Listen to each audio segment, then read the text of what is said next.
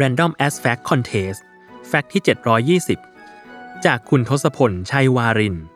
หนึ่งในวิธีการอวดร่ำอวดรวยของคนอังกฤษสมัยวิกตอเรียน คือการสร้างสวนไว้ที่บริเวณบ้าน ซึ่งสวนที่ว่าไม่ใช่สวนธรรมดาดาดแต่เป็นสวนที่มีการตกแต่งออกแบบโดยภูมิสถาปนิก ส่วนใหญ่จะประกอบไปด้วยบ้านหลังเล็กๆหนึ่งหลัง เมื่อเทียบกับบ้านใหญ่ของเจ้าของบ้าน ต้นไม้ใบหญ้านานาพันธุ์ที่อาจนำเข้ามาจากต่างประเทศ หรืออาจเลยเถิดไปถึงทะเลสาบจำลอง ที่สื่อถึงความกว้างขวางของอาณาบริเวณที่เจ้าของที่ดังกล่าวครอบครองอยู่ แต่การมีสวนตั้งไว้ที่บ้าน อาจยังดูรวยไม่พอ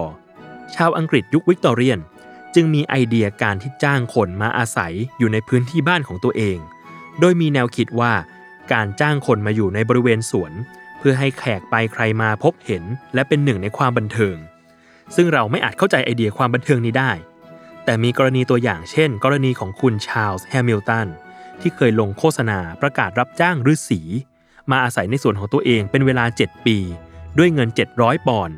หรือตีเป็นเงินปัจจุบันได้ 1.2 ล้านปอนด์แลกกับการให้ใส่เสื้อคลุมชนิดเดียว ห้ามมีปฏิสัมพันธ์ใด ๆ กับคนรับใช้ และห้ามออกไปนอกบริเวณสวนตลอดระยะเวลาที่กำหนดเป็นอันขาด ซึ่งแม้จะมีผู้มาสมัครก็จริง แต่สุดท้ายผู้สมัครคนดังกล่าวก็ทนสภาพไม่ไหว หกกฎออกไปดวดเครื่องดื่มที่บาร์ด้านนอกสวนของคุณชาวตั้งแต่สัปดาห์แรกๆของอายุงาน